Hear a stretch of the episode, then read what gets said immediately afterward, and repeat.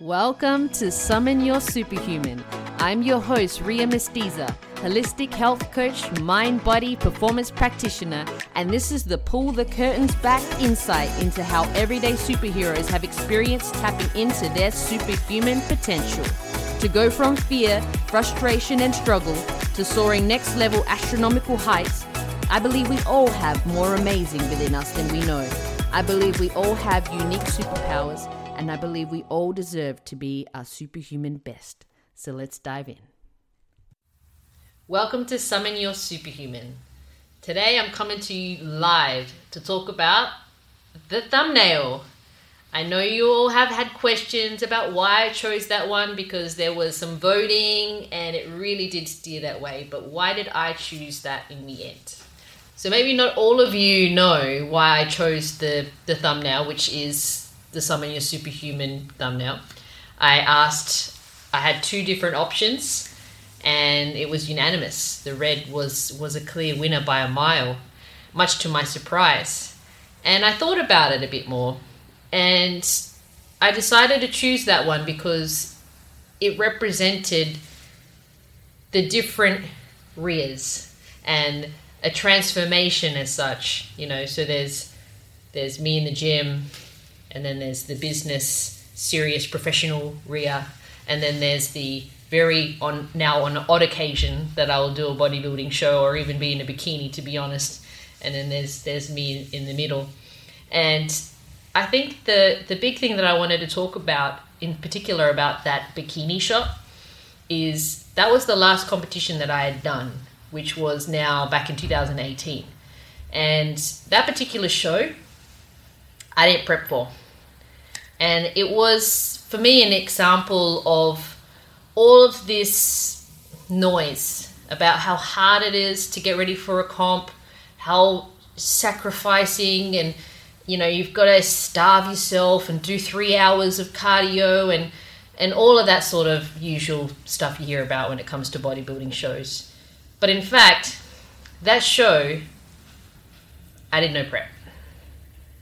I went to an information session a week before, and a client of mine wanted some information because she was interested in doing bodybuilding, not this season, like the next season after, and I kind of got roped in. The organizer was just like, hey, you going to do the show on the weekend? And I was like, nope. And he was like, show me your abs. And I was like, now mind you, if he asked me to show you, I'm not going to show you my abs on request. But I showed him my abs and he goes, you'll be fine. And so I thought it would be a good opportunity to show what you're capable of when you know how to optimize your well-being. And well-being in such of nutrition, exercise, everything, all of the pillars, down to sleep. So I did the show and I came third. I honestly, without sounding vain, I thought I would have done better, just because of how I view things in terms of symmetry and what a bikini model should look like. But nonetheless, it is what it is. When you do bodybuilding, it's a subjective sport. And I think it also touches upon a very important starting story for me, which is when I was 12, I remember distinctly being in a supermarket with my father, and I caught a glimpse of a magazine. And, you know, it's your typical, I don't remember what magazine it was, but it was one of those fitness magazines where you see the woman on the front, she's just looking strong and ripped, and I just remember staring at her in awe, like, wow, I wonder what it takes to look like that. And so I asked my dad to buy me the magazine, and I started to research and learn. This really started something for me, because what does it take to achieve that kind of body? What do you need to do? At 12 years old, I was very into sports, so I started weight training for a different reason in mind. But in the back of my mind, I always thought to myself, I wonder if I could look like that. And I joined the gym when I was 15. Well, actually, when I was 12, I got my dad to buy me weights. But being the Italian he is, he ended up making me weights out of concrete. and which ended up being a lot heavier, which is great actually, because it ended up being probably about 6 to 8 kilos of dumbbells made out of concrete that I got to pump weights with. But all I really knew back then was how to do bicep exercises, which is great for my basketball. So when I was 15 and old enough to join a gym, which back then it was, I probably was the only female in the gym, because back then it wasn't cool and popular to be in the gym, especially for women, because women were like, oh no, I'm not going to do weights, I don't want to look big and bulky. And so there I was, little lone Ria, young 15-year-old, walking around the gym, and the only people really in the gym were athletes and bodybuilders, aka what people would call meatheads, and little me trying to like copy and emulate what they're doing. But it really propelled me into like picking up loads of old school bodybuilding books, magazines, and I've studied them immensely. I just wanted to learn more and more about how the body works, how to build muscle, and how to create shape, and how to eat accordingly, because there's just so much misinformation about how to eat. And this just really isn't no one-size-fits-all approach. And I even knew that back then, because I was like, well, why are women in these women magazines eating and training this way, and then the men are eating and training that way? So I kind of gravitated more to where I could see proof in muscle building, which is in the bodybuilding magazines. And, we could probably show a poster. I've got posters on my left here of some of my favorite bodybuilders of all time. And they're the ones that were my idols as I was growing up to learn how to weight train. I digress.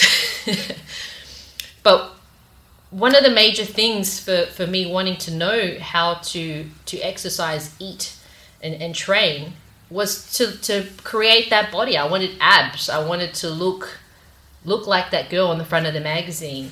And it was a wonderful achievement, even though it wasn't a front cover or anything like that. But I was featured as just a picture of me in a fitness magazine, and I was like, wow, that's pretty cool, And that picture in the thumbnail was taken by a magazine photographer, so that's also kind of brought me back to my roots a little bit as to why this all sort of started. It's like that little seed that grew, and over the years I was able to accomplish. So I realized that day that I achieved two things. One, I had my photos taken by a magazine photographer. Yes. 2, I did a bodybuilding comp with no prep. Like literally my everyday lifestyle packaged onto a, put a bit of tan on it and a bikini, and there I was. And I don't say that to brag or to even demean the sport, because I love bodybuilding. I've loved the sport since I was a little girl. It's just that it's been a little bit overhyped in terms of it has to be brutal, you have to sacrifice and suffer. And it doesn't have to be that way. I mean, yeah, on a professional level, you do need to be more stringent, and the things need to be tougher.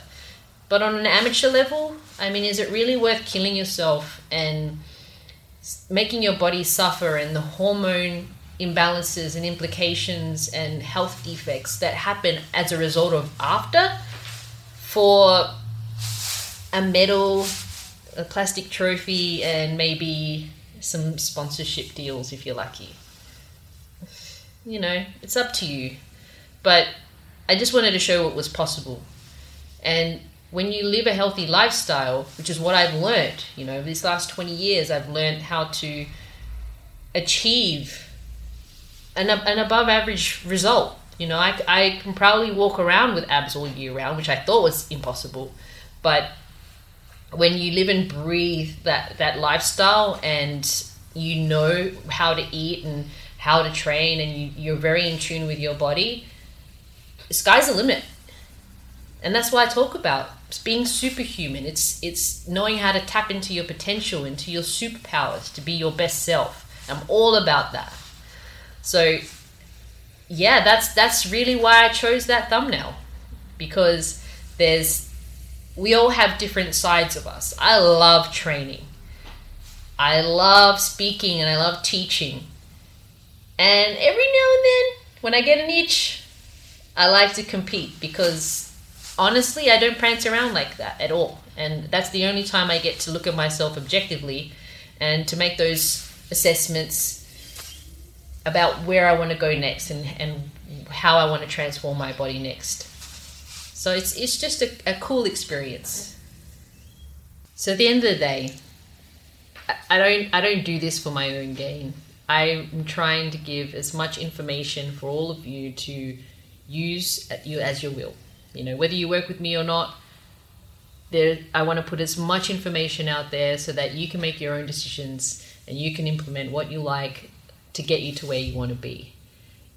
It's just always faster if you've got someone to help you. But in whatever way I can be here to help you, I'm here to serve. And until next time, strengthen your mind, body, and soul muscle, superhuman, and stay amazing. Special thank you to Steve for being my cameraman and for helping me arrange this episode at the Fitsique Home-Q. Check it out on YouTube. It'll be worth a watch, this one. And if you have any questions about what I've spoken about today, please feel free to reach out and ask me. You know, could even turn it into a topic of conversation for another episode. So I'm always looking for your feedback. This podcast is for you more than anything else. So I won't do the sign off because I've already done it. But I hope you enjoyed this episode and I'll see you next time.